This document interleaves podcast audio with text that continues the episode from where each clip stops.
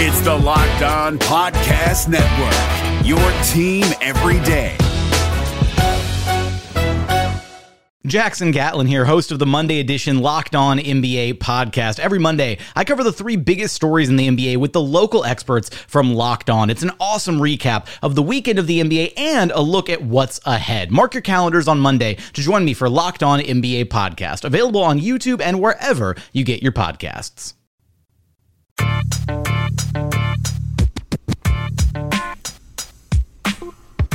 You are Locked On Magic, your daily podcast on the Orlando Magic, part of the Locked On Podcast Network. Your team every day. And you are indeed locked on magic. Today is September 14th, 2018. My name is Philip Rossman-Reich. I'm the expert and site editor over at OrlandoMagicDaily.com. And of course, find me on Twitter at PhilipRR underscore OMD. I hope you enjoyed the last two episodes of Locked On Magic, talking with Stephen Cameron of Close Up Magic about the Magic's last two drafts and the players they've gotten from those drafts Wes Iwundu, Melvin Frazier, Mohamed Bamba, and Jonathan Isaac. If you missed those episodes, you can Catch it, of course, on Close Up Magic by searching iTunes for them, or you can go back into our archives and check it out on Locked On Magic to search on iTunes for Locked On Magic. Today's episode, we're going to close out the week with a couple of player profiles, player, previews, I should say, as we inch closer and closer to the regular season. Guess what? Guess what? There is only one more week until Media Day. September 24th is Media Day, followed by September 25th, the opening of training camp. So we are inching Oh, so close. Just one more week. One more full week. And then we will have Magic basketball back in our lives. Just, just think about how beautiful that sounds. Magic basketball back in our lives. Oh, it's, it's gonna be it's gonna be so beautiful. I can't wait. But we are inching ever closer to that to that moment.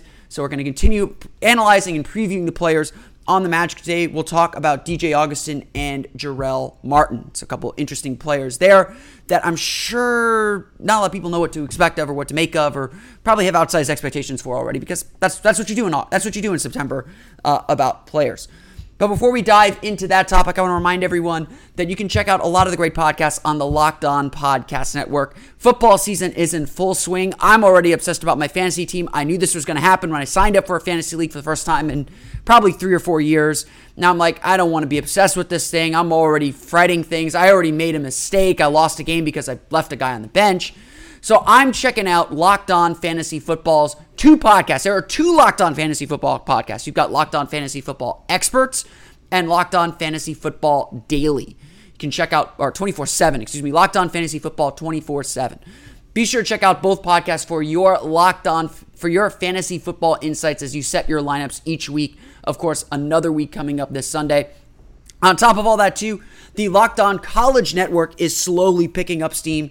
Locked On Seminoles premiered this week. Get ready for Florida State at Syracuse with Locked On Seminoles. You can also check out Locked On Buckeyes, Locked On Wolverines, Locked On Ducks, Locked On Cougars for the BYU Cougars, Locked On Nittany Lions, Locked On Wildcats for Kentucky, not Northwestern, you know, the team that beat them in the Music City Bowl. Yeah, I'm, I'm going to keep saying that. Locked On Gators, I am told, is on the way as well. So be sure to check out iTunes for your college team and check out the other great podcasts Locked on the Locked On NFL Network, the Locked On NBA Network, and the Locked On MLB Network as sports is in full swing. Hi, I'm Jake from Locked On. There's a lot to say when buying a new home or car, but really the first words you want to say are, like a good neighbor, State Farm is there. And trust me, as someone named Jake, that is a fact. That's the phrase that will help you feel good knowing that you have people who can help you find the right coverage for the things you want to protect. Insurance doesn't need to be complicated with a State Farm agent. With so many coverage options, it feels good knowing you can find what fits you because your situation is unique. And State Farm is there to help you feel supported with the coverage you need for your car, your home, and even boats, motorcycles, RVs, and other things that matter to you. And when you need ways to get help, don't yell or be angry because State Farm gives you options there too, in person or on the phone with your local agent or on statefarm.com or their award winning app. State Farm lets you do things your way. So when you need help protecting the things that matter most, remember to say, like a good neighbor, State Farm is there. DJ Augustin should not be the guy you blame. Just just don't blame him. Don't don't put all that hate on DJ Augustin. It's not his fault. The big obsession among Magic fans that I've talked to, at least, the big, um, the big thing that has Magic fans just on edge is this point guard situation. According to, to many people, the worst point guard situation in the entire league. I'm not going to say I disagree with that. The Magic's point guard situation is not good. Isaiah Briscoe is an interesting player coming from overseas, but very unproven in the United States and in, in, the NBA. Jerian Grant has had an up and down run with, with his teams, the New York Knicks and the Chicago Bulls. Hasn't quite delivered on the promise that he had at Notre Dame. And frankly, this is his last legs. We'll talk a little bit more about that in a moment. And then there's DJ Augustin, a veteran who clearly doesn't fit what the Magic want to do. Let's let's make that perfectly clear. But remains the most consistent and probably best option the Magic have. The absolutely fair criticism for the Magic this summer, and it is a 100% fair criticism, is that the Orlando left a resource on the table. They didn't use that mid level exception. Now, whether you thought the Magic should go after Isaiah Thomas or not, or address the point guard in some other way, Orlando left a decision on the table. It didn't hurt them. It doesn't hurt them in the long run, which I think is what matters most and why I think their decision was at least justified. But there is plenty of room to debate what the Magic didn't do this summer, particularly when it comes to the point guard position. And so I think personally, it's important to sort of head this off at the pass and say DJ Augustin is not the one to blame for the Magic's poor point guard situation. He's just going to go there and, and honestly do the best he can to keep the boat steady. And in some respect, I think that's what the Magic wanted from the point guard position this year. I think the Magic wanted someone who not necessarily wasn't going to rock the boat, but who's going to manage the team, make sure it's accomplishing the things that it wants to do, and frankly, bring the ball up, move it on to the next guy, and stay out of the way. His job is to spread the floor and and manage the team as sort of a, a leader on the court, but not necessarily to hold the ball for too long. They need a veteran to keep them steady. It's a lot of young guys in this starting lineup right now. Evan Fournier, possibly Jonathan Isaac, Aaron Gordon, and eventually Mohamed Bamba and Nikola Vucevic. There's a lot of mouths to feed. And getting a point guard who doesn't need the ball, who doesn't need to score, who can spread the floor a little bit with his shooting, and can distribute and manage everyone is valuable. That's not to say DJ Augustin is this team's starting point guard for the long term. Absolutely not. Orlando is in the search for a point guard. They're looking for the guy that they want to lead this team. And who knows when or where they will find him. But at least in this short term, DJ Augustin has value, especially if he can copy what he did last season. Last year, DJ Augustin had what I think we can categorize as a bounce back season after struggling his first year in Orlando. He averaged 10.2 points per game, dished out 3.8 assists per game, and shot a 55.7% effective field goal percentage, including 41.9% from beyond the arc. I think it is safe to say, and in fact, I will say this DJ Augustin is the best shooter on this team. And for a team that is bereft of three point shooting, that immediately has value. Now, is Augustin going to be a guy you give the ball to, let him break down a defense and dish it out back to the perimeter, or dish it out or make crazy passes or finishes around the basket? Absolutely not. Augustin is well aware of his shortcomings. He's a veteran. He knows what he can and what he can't do. And honestly, that's just as important as anything else on a young team. Orlando's going to ask him to do a little bit more than probably he can as a starter. Augustin is probably best coming off the bench as a support player. But on this team, he is the best option they have. And he certainly proved that after the All Star break when he upped his averages and really finished the season on a tear shooting. Augustin's proven he's comfortable stepping in and being a spot starter and starting when it's called for, as well as coming off the bench. He is a he's a Swiss Army knife of a player. And that's really what Orlando's looking for. More than anything, I think what we can say about Augustin is he's the definition of not too high and not too low. He's going to do whatever his team needs him to do, and generally, he's going to play all right doing it.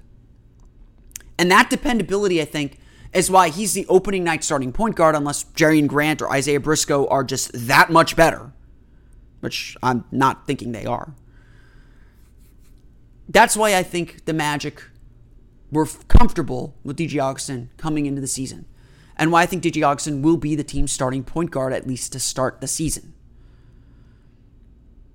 That isn't to say there isn't risk involved for as good as Augustin's raw offensive production and, and, and overall production was last year, even after the All Star break, the team didn't feel that effect, didn't feel that net effect. Orlando's net rating with him on the floor was worse after the All Star break, about minus five points per 100 per, per 100 possessions after the All Star break when he was the full time starter. And so all his raw numbers looked pretty good yes, Augustin comes with some problems. He's consistent, he's reliable, but it's hard to say that he always makes a positive impact on the floor. Again, lineups have a lot to do with this. Let's not let's not let's not ignore the noise that comes from that stat. Augustin is not a good defender. His, you know, size doesn't help him. He doesn't have the speed that he used to as a, as a younger player he isn't going to be a stopper. And the hope is certainly with better defensive players around him, you can cover that up. So eventually, when Bamba and Isaac and Gordon are on the floor, they'll cover up a lot of mistakes that, that players like Augustin make. Augustin would fit perfectly with a guy like Dwight Howard behind him, like Jameer Nelson did. I wouldn't, I mean, I, I would probably say Nelson was a little bit better of a defender than Augustin, but not by much. They both had the same issues defensively. And so, yes, Orlando is looking for a new point guard. I don't think we can hide from that. But at the end of the day, when it comes to it, what Orlando is expecting from DJ Augustin is to be a steady rock. The question then is can Augustin do what he did last year again?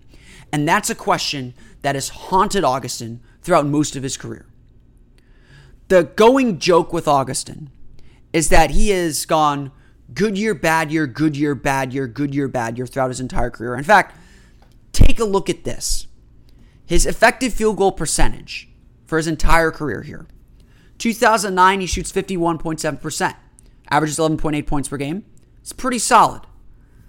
Second year, down to 46.7% effective field goal percentage, 6.4 points per game. Not a good year for DJ Augustin in his second year. 2011, that effective field goal percentage at about 47.4%, not fantastic, but not bad. 14.4 points per game. Let's call that a good season. 2012. Effective field goal percentage drops to 43.8%. He still averages 11.1 points per game and a career high 6.4 assists per game, so he had some value, but struggled to shoot the ball. 2013 in Indiana, 46.4% effective field goal percentage, only averaged 4.7 points per game. So scoring was down, but decently, decent bounce back season, I suppose. We'll call that one a wash. Because the next year in 2014, he, he shoots a 50.8% effective field goal percentage and averages 13.1 points per game. The seesaw continues. 2015, 46.3% effective field goal percentage. 2016, 52% effective field goal percentage. 2017 with Orlando back down to 46.9% effective field goal percentage and 7.9 points per game. And then last year, again, 55.7% effective field goal percentage and 10.2 points per game it's pretty stunning that in reality, Augustin hasn't put together back to back good seasons, back to back good shooting seasons for sure. And I would honestly say back to back quality seasons. Some of that is instability. Ever since leaving the Charlotte Bobcats, Charlotte Hornets in 2012, Augustin's bounced around the league.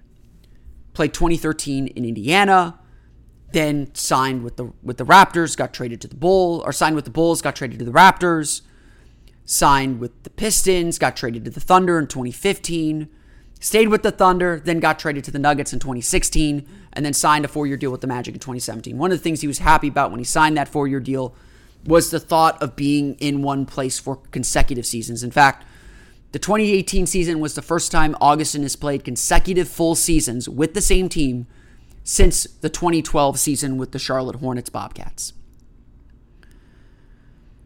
Stability, Augustin provides stability, and stability helps him. Obviously, Orlando has a new coach now, so we'll see exactly whether Augustin can bounce, can have the same kind of season he had last year. And at 30 years old, he isn't getting any younger. Unfortunately, I hate to bring that up. But if there's one thing it seems that the Magic can rely on Augustin for, to be a threat as a three point shooter. And again, to not make too many mistakes, to be someone who they can rely on for consistent production all year long. That's, again, honestly why I think Orlando was okay going into the season with DJ Augustin as their starting point guard. They didn't feel the need to force something that wasn't there. Now, Will there be times that Jerian Grant starts this year? Yes, I see that happening. I see Jerian Grant going on a run or the Magic struggling, wanting to change things up, and willing to give the young guy a chance. But if there's one thing I think we can say about Augustin is that he'll fit into whatever role the Magic need him to fit that night. Magic need him to, to be a little bit more of a playmaker. He's going to try. He's going to do it. Magic need him to, to be just a floor spacer and jump shooter. He'll do that. Magic need him to be the spark off the bench. He'll do that. And that in and of itself can be valuable, is valuable. And it's honestly why Orlando is going to stick with DJ Augustin for just a little while longer. This is Jake from Locked On. Locked On has teamed up with State Farm to spotlight some of the greatest supporting players in NBA history. After beating the Heat led by LeBron James and Dwyane Wade in 2011, Dirk Nowitzki won an NBA title and proved himself to be one of the greatest basketball players of all time. But there was one player in the starting lineup for the last three games of the finals that helped support Dirk all the way to a championship, JJ Barea. Led by JJ and Jason Terry, the Mavs' second unit proved to be the strength throughout the playoffs, where they led the NBA in bench scoring. But for games 4, 5, and 6 in the NBA Finals, Mavs coach Rick Carlisle inserted Barea into the starting five to help the Mavs space the floor and put more playmaking around Dirk. JJ Barea had a knack for running the pick and roll with Dirk that helped the Mavs score more efficiently on their run to a title. Dirk Nowitzki couldn't score the way he did if he didn't have much needed support from someone like JJ Barea. Sometimes you and I need that kind of support too. Think of State Farm like a pivotal team player. When you need help protecting the things that matter most, remember the jingle and just say, like a good neighbor, State Farm is there. One player that I think Magic fans, we certainly haven't talked a lot about him on this show, um, at least since they acquired him. Uh, and, and, a lot of Magic fans, I, I don't know if the Magic fans fandom really knows what to, to, make of one of the new acquisitions this summer. One of the new guys um, that that I think could end up having a decently big impact. It's certainly a big season for him. The Orlando Magic sort of shuffled some decks, shuffled some deck chairs this summer. They traded Rodney Purvis, the Oklahoma City Thunder, for Dakari Johnson's non-guaranteed contract. It looked like that was a ploy to save some money. The Thunder certainly saved some money um, uh, the Magic acquired something of value in that as well, but they were going to cut Johnson and, and move on from there. But then something happened a few days later. The Magic traded Dakari Johnson to the Memphis Grizzlies for Jarell Martin. Now all of a sudden the Magic had a guaranteed contract on their books and a player who, at the very least, had a little bit of intrigue with him. A former first round pick who really hasn't gotten his opportunity in the NBA. Now, whether that's he hasn't gotten his opportunity because he was on a veteran team like the Grizzlies, or he hasn't earned and taken that opportunity, is the debate, is the question that Jarell Martin's going to answer this season. But when I've set up my depth chart for the season, or at least my preliminary depth chart this season, I've had Jarell Martin as my backup power forward. If Jonathan Isaac is going to play small forward minutes, Martin to me is the backup four. And so there is the very real opportunity here that Jarell Martin's going to see minutes. He's going to have at least a somewhat defined role. And is going to get the opportunity to play in Orlando that he may not have gotten in Memphis, at least consistently. Like I said, not many people have probably watched a lot of Jarell Martin. We've seen a little bit of him here and there, and finding his quality games is difficult to do. Last year was by far his best season. 22.8 minutes per game, played 73 games, more than he'd played in, his two seasons prior. Only 69 games his two seasons prior. Started 36 games, actually. He averaged 7.7 points per game and 4.4 rebounds per game in those minutes, adding 0.7 blocks per game and shooting a 48% effective field goal percentage. This is a guy who, when you watch him play, looks like the prototypical traditional power forward. He is not a stretch four, not yet at least. He looks like a guy who can be physical in the paint, um, step out and hit the jumper, is effective when he has his feet set, but you're not going to rely on him a whole lot. And it's he's, he's not mobile or versatile enough, it seems like, to be one of those new wave fours. He is a traditional power forward. That that is how I would describe his position. And unfortunately, that position has kind of gone out of favor. You're not going to play Jarell Martin at the three. You're not going to put him on the perimeter. He needs to be close to the basket to be effective. But there are some interesting things that he can do. He is a capable jump shooter, something he still needs to improve on, and you'd like to see him extend that out to three point line, but put his feet under him, give him in a pick, pick and pop, he'll make a three. He'll make a shot. He'll make a he'll make a jumper. He's got a good enough form. On rolls to the basket or drives to the basket, you give him a line drive and some space to jump. He can jump over people. The Magic learned that in their game at Memphis this year. He is someone that, in very simple plays, very kind of rudimentary plays, can be surprisingly effective. Or at least he has those skills. But those skills for Jarell Martin have not translated to the court. He shot worse than 50% on layups, according to NBA.com, last year. On open jumpers, he shot less than 45%. This is a guy who can get himself in good positions, but doesn't always take advantage. The consistency is not there. And like I said, probably doesn't have the mobility to play, you know, a switching four like the Magic want to build. He's intriguing. He's talented. He's got athleticism. He can put it together, possibly. Um, if his jumper comes along, he becomes a much more interesting and exciting offensive player. But it hasn't come around yet. And that's really the pressure that Jarell Martin's under this season. He's at the end of his rookie contract. This is the final year of his contract. Orlando honestly, I think did a good job collecting guys on their rookie contracts. Taking a chance on a Jarell Martin is exactly what the Magic should do in their situation. Give him bench minutes, see what he can do, see if he's worth keeping around, see if he's worth investing in, or possibly is a potential trade bait later on in the year. You don't know. But a young guy like him is the kind of guy the Magic should be trying to push to the front. But Martin is very much fighting, I think, for his NBA career. He's very much fighting for his place in the league and on a team. And the Magic are the place where he's going to have to have that fight. A change of scenery was probably something that he needed. But at the same time, whenever a player gets traded on their rookie contract, it tells you a little something. I don't know how much it tells you, but it tells you a little something. And certainly that Memphis was willing to trade him essentially in a salary dump because they cut Dakari Johnson not long after they acquired him. Trading him in a salary dump also tells you something. Martin has a lot of work to do and a lot to prove. And he's got to earn the playing time he's going to get because Khem Birch might steal some minutes at the four. They might play Birch and Bamba together with Bamba hanging around the perimeter more than Birch because Birch isn't the greatest shooter in the world. Khem Birch, by the way, playing uh, for Team Canada earlier earlier on Thursday as well uh, for their World Cup qualifying.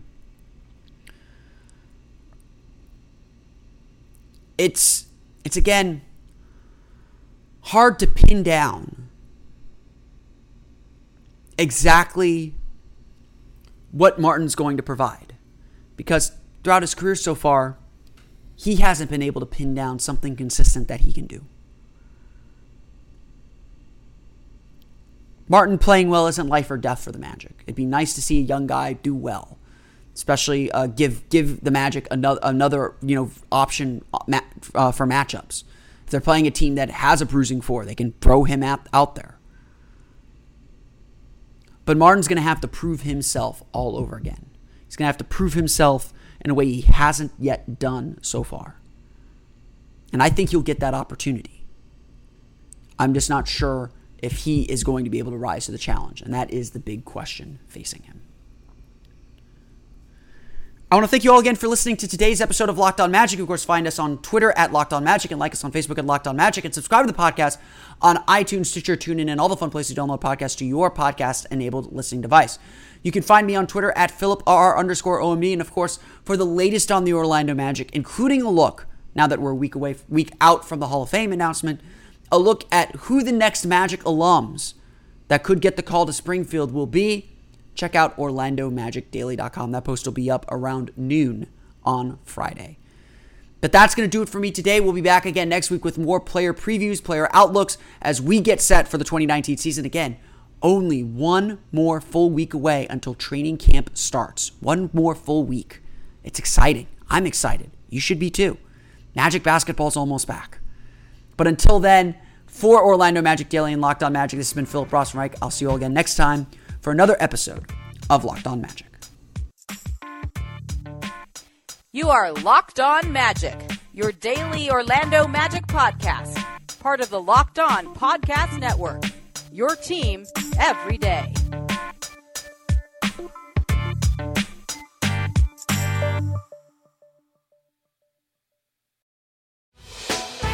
Hey, Prime members, you can listen to this Locked On podcast ad free on Amazon Music. Download the Amazon Music app today.